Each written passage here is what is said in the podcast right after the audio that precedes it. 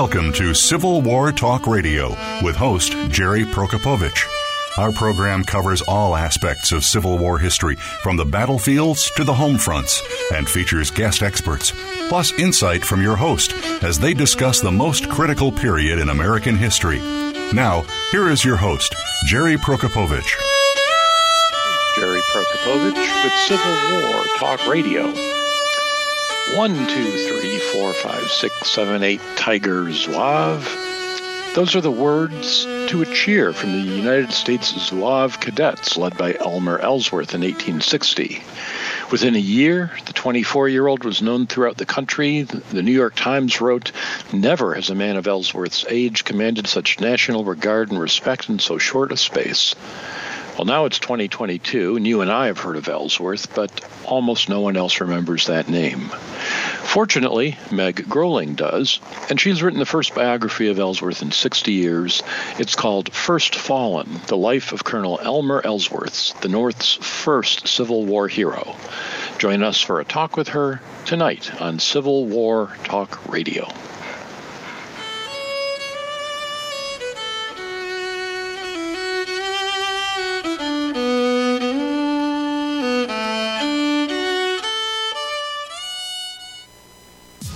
Streaming live, the leader in Internet Talk Radio, VoiceAmerica.com. Voice America programs are now available on your favorite connected device, including Amazon, Alexa, and Google Home. Through streams with Apple Podcasts, TuneIn, and iHeartRadio, listening to your favorite show is as easy as saying the show name followed by the word podcast. Hey, Alexa, play Finding Your Frequency podcast. If that doesn't work, try adding on TuneIn or on iHeartRadio or on Apple Podcasts. The Internet's number one talk station. Number one talk station. VoiceAmerica.com.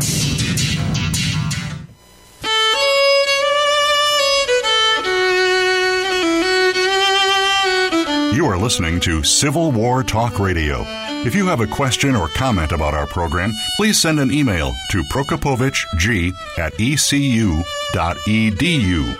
That's P R O K O P O W I C Z G at ecu.edu. Now, back to Civil War Talk Radio. And welcome to Civil War Talk Radio. I'm Jerry Prokopowicz, coming to you as usual from the third floor of the Brewster Building on the campus of East Carolina University in Greenville, North Carolina.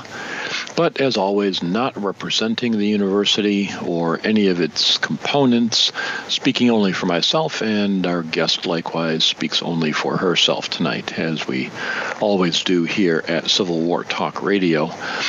It is uh, the middle of February 2022, the grim month, the long span between the beginning of second semester and spring break, a long stretch without any uh, days off, and the weather is cold and gray most of the time in many places.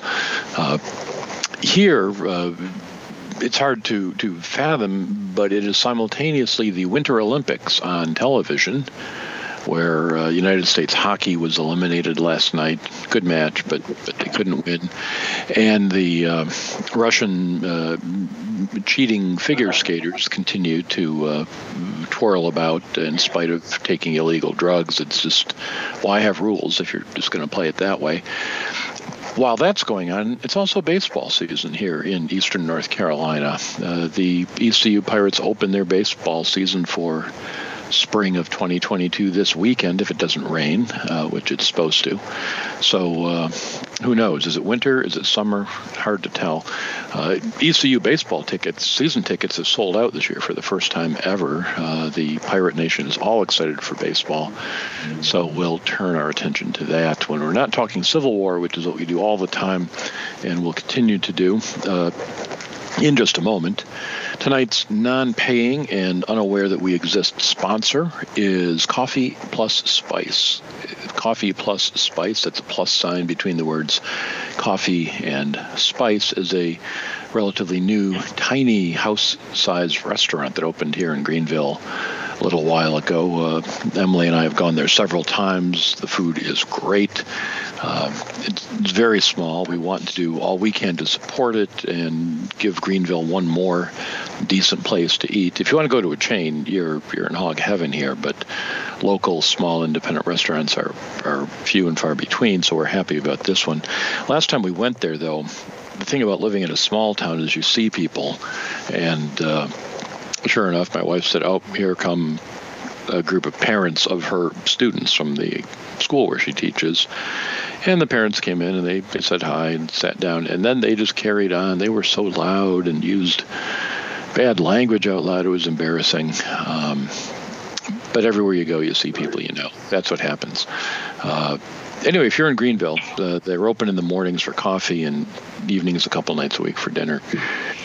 Other local things, uh, the Wyse Fork Battlefield Tour that I'd mentioned in a few previous shows is not happening this Friday, February 18th, 2022. By the time you download this, it's probably past that anyway, but they're expecting bad weather, so no.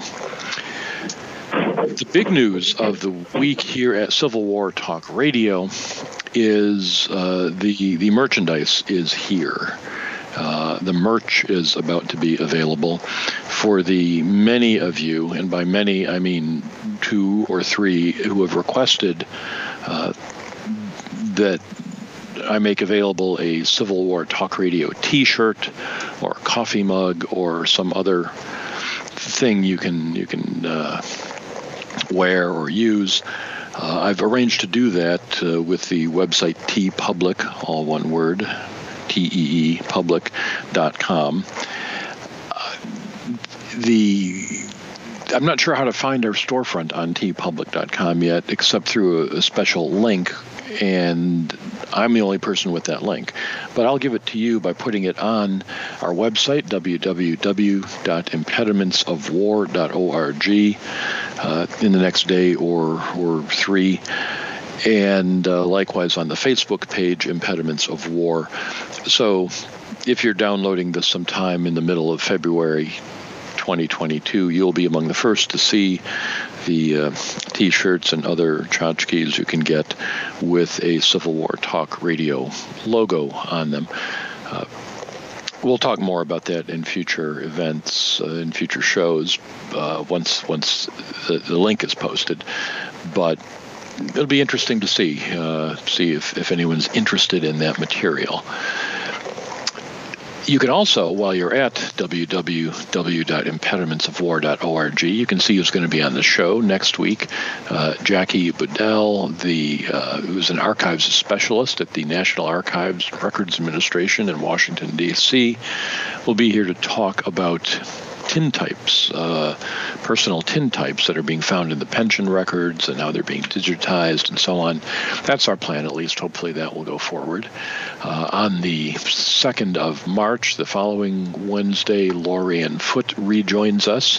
Her newest book is called Rites of Retaliation and promises to be very interesting. We'll take a break. Spring break will blessedly be here on March 9, and then we'll come back with uh, Christopher Thrasher's new book, uh, Suffering in the Army of Tennessee. It's a social history of the Army after from Atlanta to the end of the war, and getting a lot of good press. So lots of good things coming up. The Civil War tours, uh, This Hallowed Ground, are still on for May and June through Stephen Ambrose historical tours. Sign up for those, and uh, hope to see you on one of those tours. Well, our guest tonight, uh, Meg Groeling, has written the first biography of Colonel Elmer Ellsworth in 60 years. Uh, Ruth Painter Randall was the last one to do that. And uh, Ruth Painter Randall was, of course, the wife of the historian James Randall. James Randall was the graduate advisor of the legendary uh, David Herbert Donald, who was my graduate advisor. So Ruth Painter Randall is my intellectual, uh, I guess, great, I guess, grandmother. Um, following that trend, uh, of course, I, I, never met the Randalls. They before my time, but just drawing that personal connection here. But let's find out about Colonel Elmer Ellsworth. Uh, Meg Groeling, are you there? Welcome to the show, and I, I apologize here. on previous shows for mispronouncing your last name. I once had my last name mispronounced. I've never gotten over it, so uh, I, I am sorry to have done that, but uh, glad to get it right tonight. So you have written. Well, what, like I say, it, it, makes my husband happy. So. well, good, good. That, that uh, here here is um, the, this book about Colonel El- Elmer Ellsworth, somebody uh, many of us have heard of. Uh, let me start with you, though. What uh, what what initially triggered your interest in the the Civil War generally, or or Ellsworth particularly? I've always been interested in the Civil War. I was raised by uh, parents and grandparents who were history buffs and um, um, always pointed out, well, we're related to so and so and so and so and so and so. And uh, I wasn't so interested in who we were related to as uh, as what the the general you know what was going on that they were so important in the first place. Uh, and I was always a Civil War buff. But uh, life intervenes, as we all know, and mm-hmm. I decided not to become an uh, academic historian, but uh, taught math uh, for many years. And uh, I was in a new school, and I was it was a middle school, and I was sitting at a table, and um, my reenacting days were over, and I didn't really know anybody in, in this end of California. I was from Southern California, not Northern California, and the principal walked by, and you know, being the kind fellow that he is, um, stopped and said, "Oh, hello," and I said, "Hello," and he pointed to a picture that was on the wall above where I was sitting. And he said, Well, do you know who that is? That was a picture of a man in a suit from the 1940s. And I says, Well, I believe that's our founder. Our school was uh, E. E. Brownell Middle School. And he goes, Yes, that, that's correct. And then he said, I, I wonder what EE stands for. And without even thinking about it, I said, Oh, I'm sure it stands for Elmer Ellsworth. And he looked at me and I looked at him and he goes, who is Elmer Ellsworth? And I said, well, he was the first uh, Civil War, Union Civil War officer to die in America's Civil War. And it turned out that I was now working for a principal who was a serious Civil War buff. He found out I was, um, and you know the rest is, as they say, history. I found out about uh, Ruth Painter Randall's book when I went home that evening and Googled up Elmer Ellsworth to see if there was a biography of him. And that's when I realized that the last bio that had been written was uh, published in um, 1960. And I thought, well, this, uh, I've always been interested in the B list of, uh, you know, historical characters and mm-hmm. um, always interested in the beginning of the war, the you know the early war years and the years just before the war, um, and everything just sort of fell into place. It was aha! I think I'll write a biography. Um, so that's sort of how that happened. In the middle of it, I decided um, I'd get a master's degree in military history because I mm-hmm. didn't want my publicity to say Civil War buff and retired math teacher, but. Mm. Well, probably not a bad idea. There are people who, who establish credibility that way. Excuse me. But uh, I would say the the uh, teaching uh, at the middle school level is a uh, deserves full credit. I, I, admire and respect people who manage that. I think it's the, when I worked in a museum and trained docents, uh, the docents universally were happy to take elementary tours and high school tours, but you couldn't get them to sign up the middle school tours. Those kids are rough. Uh, they're, uh, they're, they're going well, through a difficult how rough time. they are when you're trying to teach math. exactly. So, uh, so Elmer Ellsworth, um, uh, uh, he you start well it's a biography you start with his youth um, he is as you say on the b list of civil war figures uh, do we know anything about his youth Well, uh, Elmer Ellsworth always sort of put it out there that he came from a very impoverished family. And mm-hmm. to hear Ellsworth tell it, one thing you learned very quickly about Ellsworth was that, uh, much as I hate to admit this, he was kind of a diva. And um, so if he could make his uh, upbringing sound worse than it was, he was going to, to take advantage of that. Well, um, I worked with children of poverty, and, and I know that true children of poverty do not become friends, you know, bosom buddies of people who become the president of the United States almost overnight or mm-hmm. uh, become trusted associates of governors of states or um, editors of newspapers. And one thing that is um, that just didn't make sense to me was how Elmer could matriculate through um, society so easily and yet claim to be uh, uh, poverty stricken. So it turns out he wasn't poverty stricken. His parents were working class, but you know mm-hmm. not rich. But um, they always paid taxes. They owned their own property. Um, they were hit hard by the uh, uh, panic of 1837, just like everybody was, and mm-hmm. what was the United States then. Um, and uh, his dad, who was a tailor at the time, um, you know, people didn't have money to have handmade, bespoke clothing anymore. Uh, so his father got a job uh, and was trained as a butcher. So, like I say, he, he came from a working class family. Um, and he was always interested in the military. He was a very good student, um, uh, well behaved little boy. Um, one of the things that I think is funny is that he uh, went to a temperance lecture when he was nine years old and decided that alcohol was so evil that he was going to sign the temperance pledge, signed it, and apparently never broke the temperance pledge until I mean, ever. So Hmm. Um, I, I, guess uh, at nine it's probably easier to swear off alcohol than than at a more advanced age. Uh, but as you say, he did maintain it uh, for for his entire. Uh, short life. So he was born in 1837, same year as the, the, the Panic of 1837, and and grows up in this middle class or, or working class household.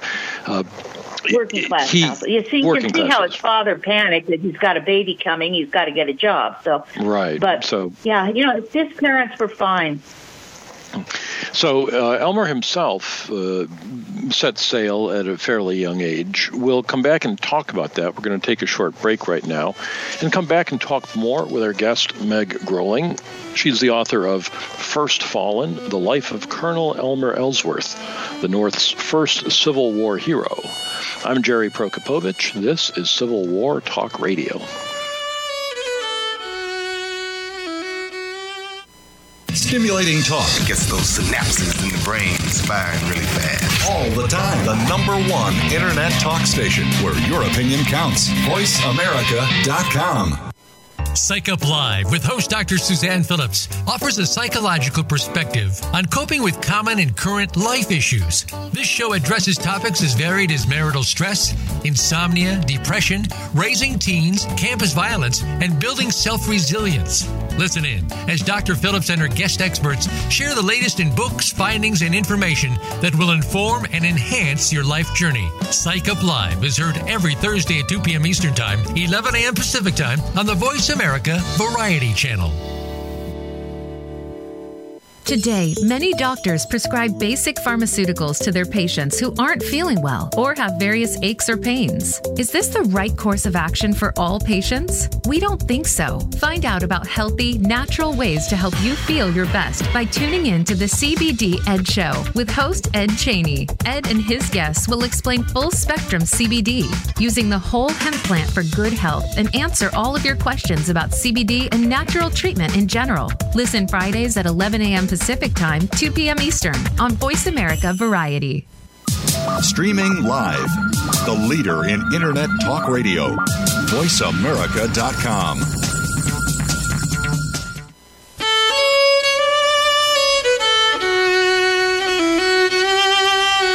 You are listening to Civil War Talk Radio. If you have a question or comment about our program, please send an email to prokopowiczg at ecu.edu. That's P R O K O P O W I C Z G at ecu.edu. Now, back to Civil War Talk Radio. And welcome back to Civil War Talk Radio. I'm Jerry Prokopowicz, talking tonight with Meg Groeling, author of First Fallen, The Life of Colonel Elmer Ellsworth, Ellsworth, the North's first Civil War hero.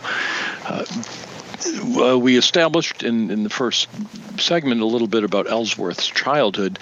If you're listening to this show, you, you probably know something about how uh, Ellsworth died early in the war. We'll certainly talk about that uh, uh tonight but before the war, uh, he's he's a child of working class parents, goes off to uh, become a self-made man as as one did in that era. Uh, he goes to Chicago. Chicago is a great place to be young and single. My younger daughter is there doing that right now. Uh, I did that uh, as a young man. It was a great place to start one's independent life. Uh, what was it like for Ellsworth to start his uh, independent life in, in, the 1850s?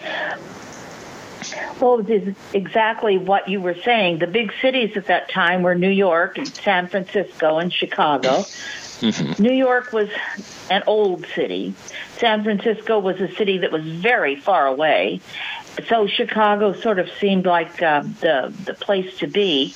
He um, uh, wasn't quite sure how he was going to make a living, but he was extremely um, well spoken and he writes a beautiful hand. Uh, that was very important back then to have nice handwriting. And um, he also had, uh, well, some experience riding on trains. So one of the first things he did when he got to Chicago was um, pa- try to patent a device that would hold a train window halfway open, um, because there were only two ways to ride the train with the windows open, which covered you with train smuts, and mm-hmm. um, or closed, which was very warm and uncomfortable. So he went into a, a a storefront uh, run by a young man named Arthur Devereux. Devereux was a, a, Harvard dropout, and he had come to Chicago for exactly the same reason to, to make his own way. He came from a very wealthy family. And within um, hours of speaking with Ellsworth, Devereux basically offered Elmer partnership in the uh, patent soliciting business. And um, uh, that was how Elmer Ellsworth made his uh, living for the first year that he was in Chicago, and then apparently they um, they got hoodwinked. Somebody took all their money, was going to invest mm. it for them, and disappeared with the money. And so Elmer Ellsworth was just he couldn't even believe that it happened. And one of the reasons he was so upset was because he and Devereux, who goes on to um, uh, be an officer in the 22nd Massachusetts during the war, um, uh, he, he and Devereux get involved in the Chicago militia movement. And mm. um, they love being in the militia. They love the camaraderie. They love the uniforms. They love the drill. At this time, Elmer's living in the the YMCA.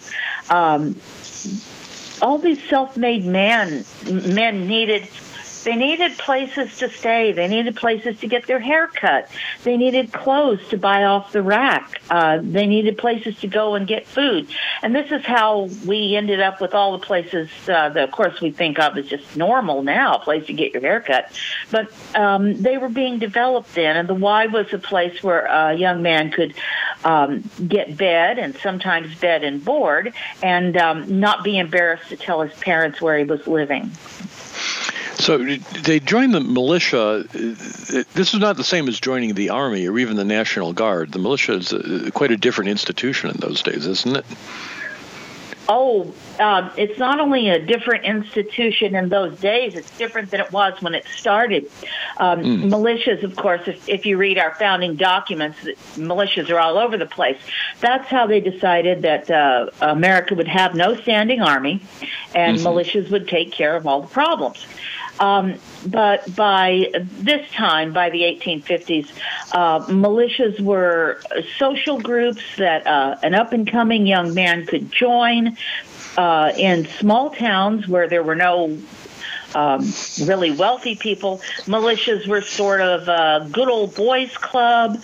Um, you know, they got together to uh, uh, drink and uh, march in Fourth of July and uh, Washington's birthday parades, and that was about it. Mm-hmm. And sometimes they didn't have uniforms, they didn't have guns, nothing like that. It was definitely a social club.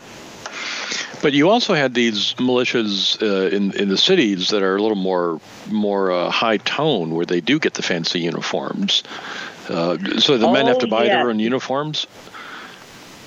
Well, the most famous of them would be the Seventh New York, and all the mm-hmm. fine young men uh, in New York City joined the the Seventh New York, and they had a beautiful armory uh, where they mm-hmm. met. It was sort of like a a big clubhouse with a um, wooden floor, a big wooden floor, like a almost like a dance floor, where they could practice their uh, drills. Um, and in Chicago, the uh, Chicago Zouave Cadets, or Chicago Cadets at that time, um, didn't have anything really that nice. Uh, they they tried to do things. Um, they had dances. Young ladies would come and watch them drill. Uh, Elmer rose through the ranks pretty quickly with his uh, ability to to drill men. He, from a very young age, had memorized uh, Scott Scott's um, drill, uh, infantry drill, and Hardee's infantry drill, which was coming at that time. And then when he was in Chicago, he met a man who um, taught him the Zouave drill, mm. which was uh, out of the uh, Crimean War, but the, the Zouave Algerian troops. So um, he really brought a lot to the table um, as far as that goes. And the militia was certainly his passion. So this this gives him, and, uh, yeah, this gives him something to do besides whatever he's doing to earn a living. Uh, yes. But he does need to earn a living. That that it, it sounds like he was pretty close to starvation there in Chicago. yeah, he uh, he was. Um, I think it's funny. He's always writing down what he spends his money on, and he very rarely spends his money on food. Uh, I, I think it's really funny that he always is beautifully dressed and uh, always eats at the better restaurants. He uh, works for a man named uh, whose last name is Cohn, and he works as a legal assistant. And uh, Mr. Cohn, at this point, lets Elmer sleep on the floor, which, of course, now he doesn't have to pay the wife or room board anymore. And um, so Elmer sleeps in the on the floor of the off of the um, law office, and does the copy work for Mr. Cohn at that at this time. And then he his reputation is beginning to grow in the local militia movement. Um, the uh, uh, various militia groups hired him uh, to to drill their own troops, and he would drill with Chicago for a while. Then he would go up to Wisconsin and drill there, and he would go. Uh, uh, down south to, to Springfield to drill there. He drilled in Rockford. Uh, Rockford was pretty special. That's where he met Carrie, the woman he is uh, pledged to marry within weeks, and um, that's when he t- earning a, a real living begins to take on a whole different amount of importance because um, Carrie's father is uh, a well-to-do banker in Rockford, and they live in a big mansion. And um, Elmer, of course, wants to marry Carrie, who is 16 at the time, and um, goes to her father. And her father says, "Well, you're nice and everything, but you can't make a living. You can't support my daughter. You'd better go out and become a lawyer." And uh, to become a lawyer at that time, you apprenticed with a lawyer until you were able to pass the state bar exam. So Elmer promised Carrie's dad that he would do that. He still had a couple of militia contracts to fulfill, and then he was definitely going to um, uh, work with Mr. Cohn and become uh, a lawyer. So he's got some future prospects. Uh, you say that by 1859 he he's done so much drilling. He's he's got these different groups he's been involved in. Um, the the United States Zouaves that he's got going in Chicago are are the talk of the town when they uh, they parade on July 4th. Uh, at this point, uh, by this time, has he met Abraham Lincoln yet? No, in fact, the um, the Chicago Zouaves, his original company, mm-hmm. has now become the U.S. Zouave Cadets. He has uh, taught them uh, everything about drill that he knows. They're a fabulous drill team. Of course, they n- never actually dealt with bullets or anything like mm-hmm. that, but um, they have beautiful Zouave uniforms, and it is at this point that they win a, uh, a stand of colors at the county fair that says they're the best drill team in America. Well, uh, several people sort of question whether, in fact, they're the best drill team. So Ellsworth puts it out that he'll match his guys against anybody else. Well, nobody takes him up on the offer.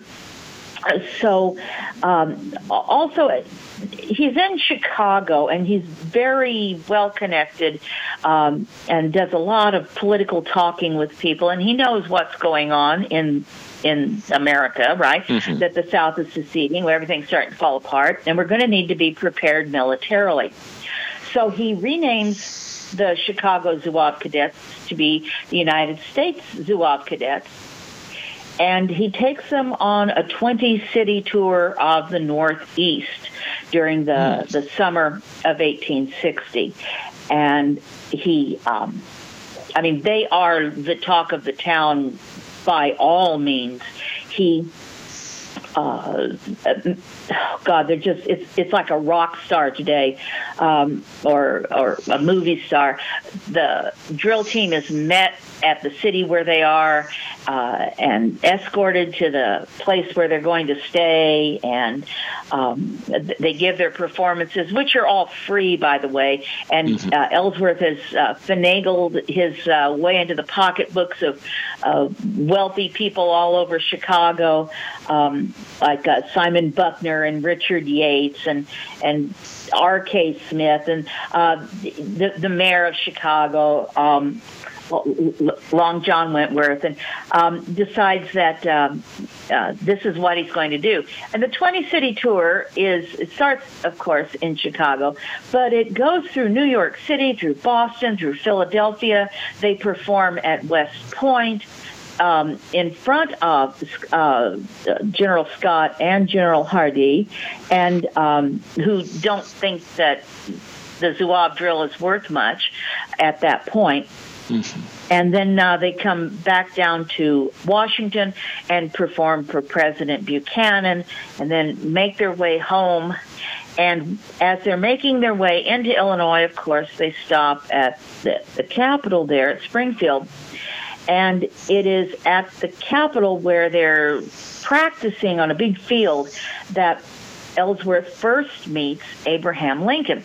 Abraham Lincoln lives in Springfield. Of course, he lives with his wife and kids, and he's told the kids that yeah, we'll go we'll go watch the Zouaves, and so he's brought his boys over to watch the Zouaves. And at that point, um, one of the um, politicos in Springfield introduces uh, Lincoln to Ellsworth, and as Ellsworth is capable of doing, he charms Lincoln immediately. And before he leaves Springfield, uh, Lincoln has asked him to, you know, to heck with Mr. Cone, come and study law in my office. And um, so Ellsworth says, all right, you know, the last thing I've got to do here is turn my Zouave cadets over to the mayor of Chicago for his personal use, and then I'll be back and um, study law in your office. So, so the, it was at the end of the 20 city tour. The the Zouave drill is is you know very fast paced and gymnastic and uh, I mean, they do things like form human pyramids, things that really wouldn't be very practical on a battlefield, but it must have been spectacular to watch. I, am going to jump ahead in the story a little bit. Uh, uh, it won't be a spoiler alert to our listeners to know that the 1860 election is won by Abraham Lincoln. Uh, and by this yes. time, uh, uh, the Ellsworth is a fast uh, friend of the Lincolns and of uh, John Hay and John Nicolay, the young men who will be Lincoln's secretaries in the White House. Uh, Ellsworth is, is tight enough with this bunch that he gets invited to go on the train from Springfield to uh, to Washington with the Lincoln family and the Lincoln Party. Yes, Does he have a job on yes. on that train, or is he just going for for the fun of it? Well, he uh, initially said, "I'll go as your your military bodyguard," and Lincoln said, "Oh no, no, we don't want to have a military presence." Um, and he was going to have several uh, captains with him anyway, who were from mm-hmm. uh, the Illinois area. He goes, "You'll you'll be in charge of." Um, everything that happens um, not on the train. You know, just make sure that we have a hotel to stay at and that there's enough room in the hotels for everybody, etc. So, in one sense, it was sort of a makeshift job for Ellsworth, but um, after the discovery of the Baltimore plot, Mm-hmm. And after they decide what they're going to do with Lincoln leaving the train, Ellsworth is given uh, con- control uh, to to protect Mrs. Lincoln and the boys from Baltimore all the way to Washington at at that time. So t- to me, that proves how how much faith Lincoln had in Ellsworth and knew that he, um, you know, Lincoln's most valuable asset, his family, was entrusted to Ellsworth at a time when uh, Lincoln himself was the target of assassination.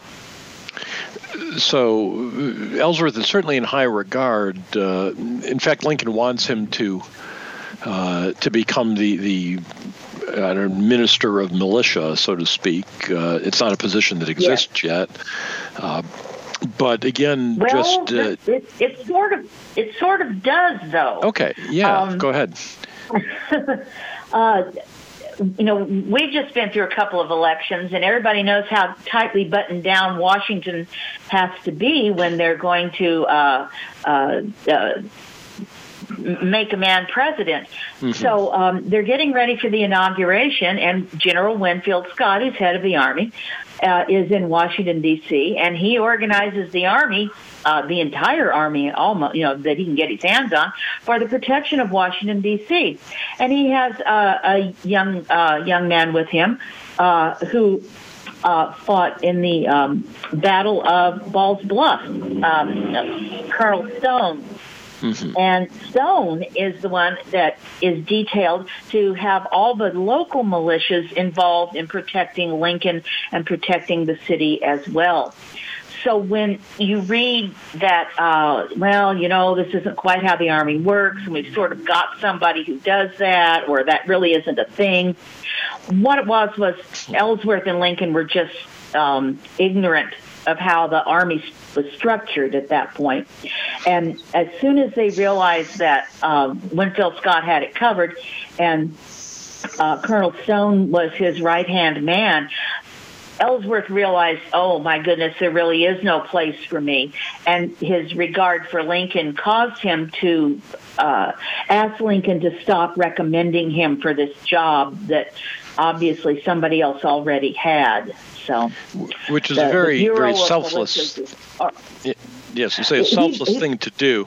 Uh, we're going to take another short yes. break. We'll come back in just a minute. We'll talk more with our guest tonight, Meg Groeling, author of First Fallen: The Life of Colonel Elmer Ellsworth, the North's first Civil War hero. I'm Jerry Prokopowicz. This is Civil War Talk Radio. Streaming live. The leader in Internet talk radio. VoiceAmerica.com. Tune in to the Voice America Variety channel on the Voice America Talk Radio Network. Voice America Variety broadcasts a diverse array of topics, reaching a global community. Our experts come from all walks of life, and the topics they discuss are everything from current events, arts and entertainment, leadership, parenting, relationships, self improvement, career advice, and a variety of other topics. Check us out today. You're sure to find something of interest. Voice America Variety. Talk on today today's hot topics. Have you friended us on Facebook yet? Why not? Just go to facebook.com forward slash voice America or search for the keywords voice America. Once you are part of our Facebook network, you'll receive daily messages about what's happening with our shows, this week's featured guests, and new happenings at the Voice America Talk Radio Network. And you can add your voice to the always active discussions on our timeline. Just go to facebook.com forward slash voice America or search for voice America. Stimulating talk. Gets those synapses in the brain firing really fast. All the time. The number one internet talk station where your opinion counts. VoiceAmerica.com.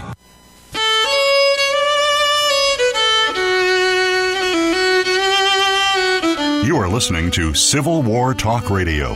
If you have a question or comment about our program, please send an email to prokopowiczg at ecu.edu. That's P R O K O P O W I C Z G at ecu.edu. Now, back to Civil War Talk Radio.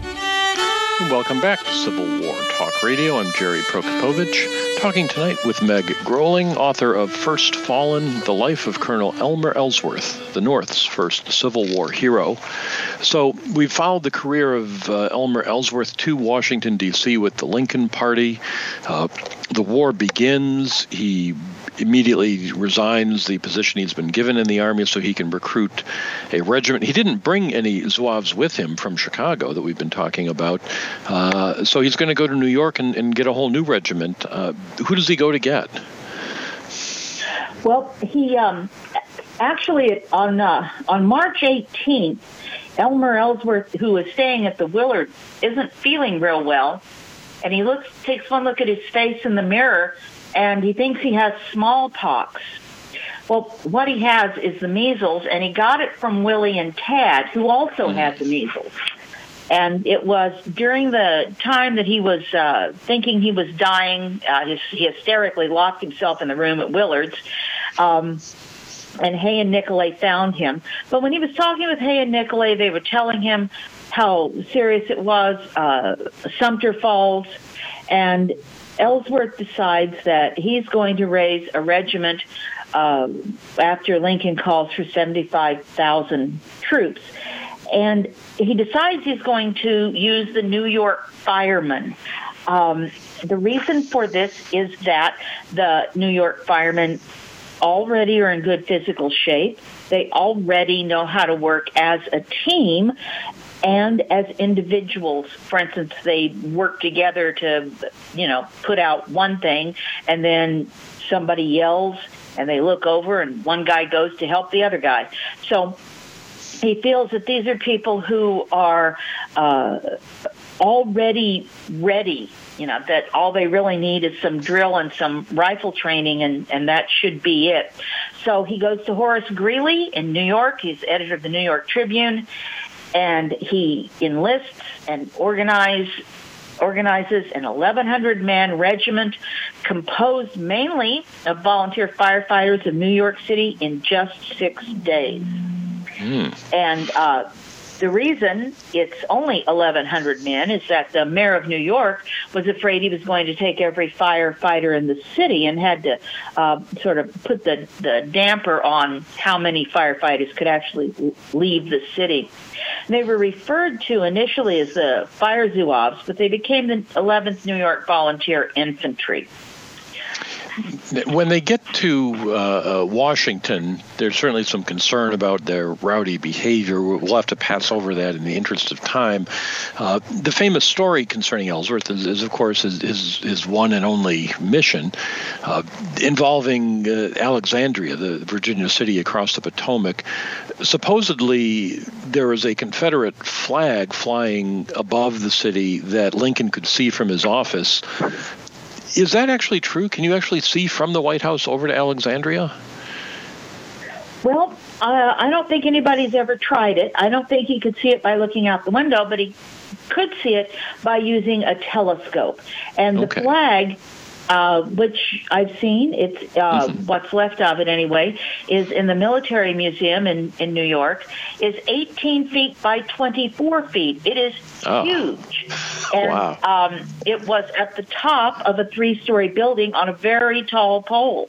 So I'm, and there was no uh, pollution like there is now. So I'm going to assume that yes, in fact, he Lincoln could see it. It's certainly reported enough.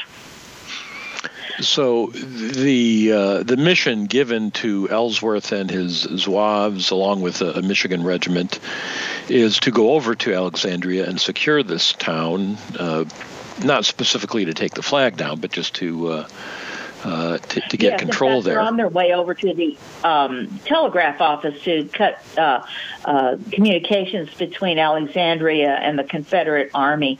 Um, Alexandria knows that this is happening on mm-hmm. May 23rd when when all of this happens. That is the morning. Uh, the May 23rd is the evening. May 24th is the morning when uh, the citizens of Virginia vote to ratify the secession of the state. Mm. They seceded before, but it wasn't until the citizens ratified it that it was official.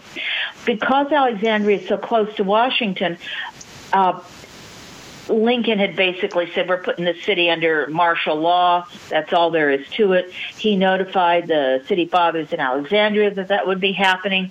The Confederate Army was on its way out. They, as the uh, ships and um, soldiers and artillery came in across the bridges. Uh, the uh, Confederate Army in, in Alexandria was leaving. There were a few shots exchanged. No one was hit. Uh, so the city was very much aware of the fact that they were going under uh, martial control at that point. So then, uh, so there are the Zouaves in the streets of Alexandria. They send a party down to the telegraph office, as you say, to take care of that business. Uh, and there's Ellsworth, and there's the big flag. Uh, I guess most of us have seen pictures of, of the, the ensuing death of Ellsworth. Uh, are the pictures accurate? What what actually happened at that that morning? Well, uh, mostly they are accurate. Um, hardly anybody knew who Brownell was, the man who killed the man who killed Ellsworth. And unless you lived in the South, you didn't know who Jackson was. They weren't particularly famous, as opposed to everybody knowing who Ellsworth was. Ellsworth had seven people with him, uh, several Zouaves, and a lot. Uh, the rest of them were all newspapermen, and uh, they came into the Marshall House Hotel and said, "This is under martial law. We're taking down the flag." and walked up three flights of stairs, leaving a soldier at the on the landing of each flight. Went up to the roof, uh, used Bowie knives and cut the halyards, and Ellsworth is dragging the flag down the stairs when he gets to the second floor landing. And at that point, uh, James Jackson, who is an ardent Confederate supporter, sort of a, a Hotspur, mm-hmm. gets out. He has out his uh, uh, gun. One barrel uh, of the the gun goes through Ellsworth's heart.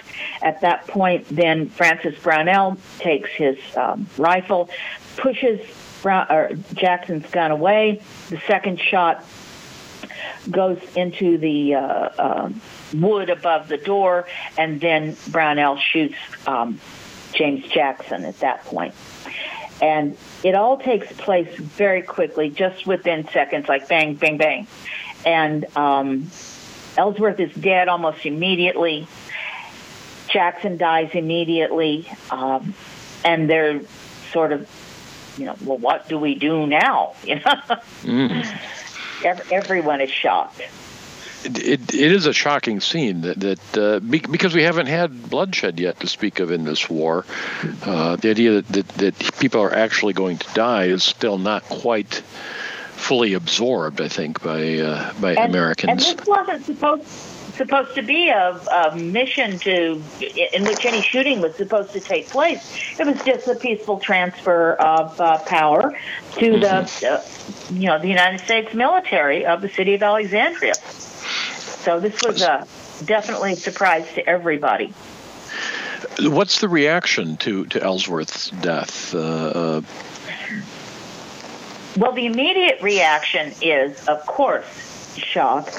Um, the uh, Ellsworth's remains, I say, died almost immediately, were taken to a mm-hmm. bedroom, and they sent a zouave to the wharf to to tell everybody what had happened.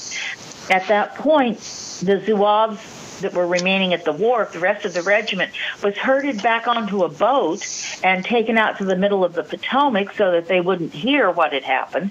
Mm. And then Ellsworth's remains were uh, taken to the wharf, wrapped up, and uh, the Marshall House flag was folded and put over him.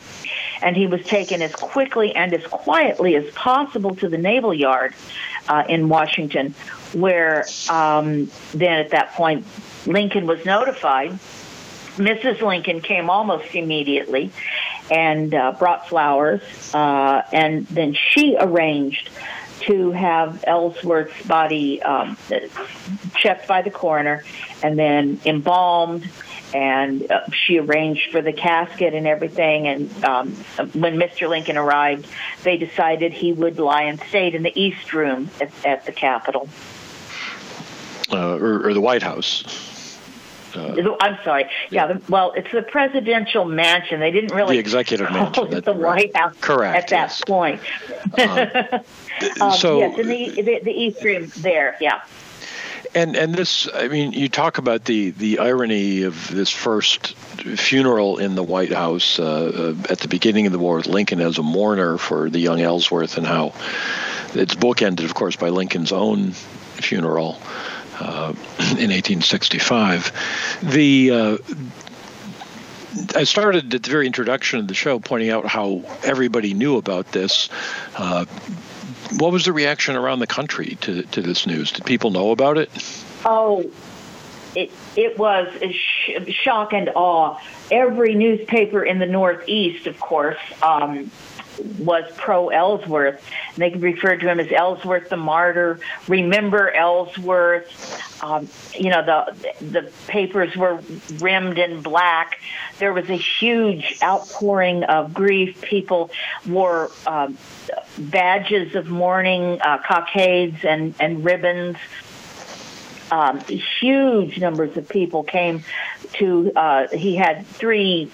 I get I don't know if you call them funerals, but three uh, um, incidents. You know, first was in Washington, then he was put on the train and taken up to New York City, and then uh, from there he was uh, went up the Hudson, and then uh, across to Mechanicville, and um, was buried. He's buried in a, a cem- the cemetery there. So and and they were terribly crowded. People just were hysterical with grief. One thing I think is interesting is Chicago, of course, comes through. Uh, if you ever look at any of the sheet music during the Civil War, it's all coming from Chicago. And um, if you look at what's left, music for Elmer Ellsworth, both living and deceased, there is more music written for Elmer Ellsworth than there was for any other single person during the Civil War. Um, in the South, of course, it was a little different. Jackson was their martyr. Uh, it is said that Robert E. Lee said, "Oh, that's a shame." He probably would have led the Army of the Potomac, although I highly doubt that. Mm-hmm. Um, so the nation was just—it was a paroxysm, paroxysm of grief, and then then all of a sudden other people's sons start to die. Mm-hmm. And and other people's fiancés are killed, and this trickle of blood that begins with El- Ellsworth, you know, becomes a torrent by First Bull Run. So at that uh, point, Ellsworth's pretty much forgotten and yet, uh, you know, those of us who study the Civil War recognize the name, uh, and your book certainly brings him back to our memory. the The book has a, a fascinating closing uh, appendix on his regiment, the 11th New York, and their performance at Bull Run. Other things we, alas, have no further time to talk about this evening, but if uh, listeners, although you will know the end of the book before you start, uh, it's a beginning that uh, that I knew very little about and enjoyed reading. Uh, the the militia movement and the Zouave craze and Ellsworth's role in that, all detailed in the book First Fallen: The Life of Colonel Elmer Ellsworth, the North's first Civil War hero. It's by our guest tonight, Meg Groeling. Meg, it has been a pleasure talking with you. Well, thank you. Thank you for having me. And listeners, as always, thank you for listening to Civil War Talk Radio.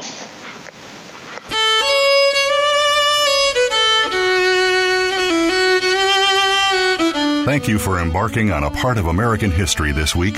Civil War Talk Radio with Jerry Prokopowicz can be heard live every Wednesday at 4 p.m. Pacific Time, 7 p.m. Eastern Time on the Voice America Variety Channel. Have a good week.